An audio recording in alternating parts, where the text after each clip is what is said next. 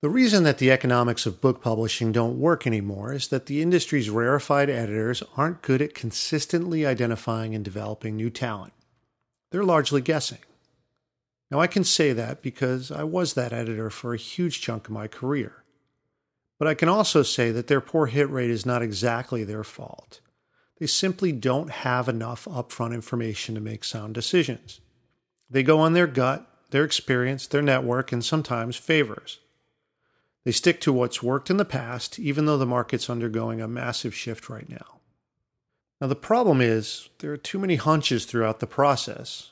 Hunches tend to work in static environments where past experience is a good predictor. But publishing is no longer a static environment, to say the least.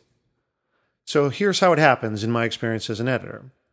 You find a prospective author, you have a few conversations, flesh out the concept, and if the idea is good and you like the author, then you commit to the project and sign a contract. Now, at this point, as an editor, you're really making a guess. You have very little information, and huge questions remain, the largest of which is Is it the right concept?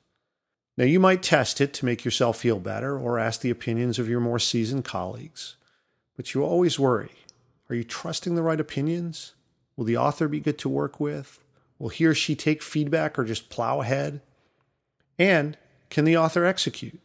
Can he or she get the project done on time? And then, from a publisher standpoint, do we support it properly? Do we have the right product positioning? Do we market it properly? And ultimately, will the market like it or even at the very least accept it? Now, this is a lot of pressure on an editor. The whole process is inefficient all the way through, and it leads to a lot of misses. Even the best editors in the industry have a fairly low hit rate. Now, think about that a low hit rate. You'd expect that to be a big problem in a business environment, right? Well, guess what? Editors in this model are actually rewarded by the industry. They're exalted and well paid. Aspiring authors trip over themselves to gain access or proximity to these editors, and they're guessing.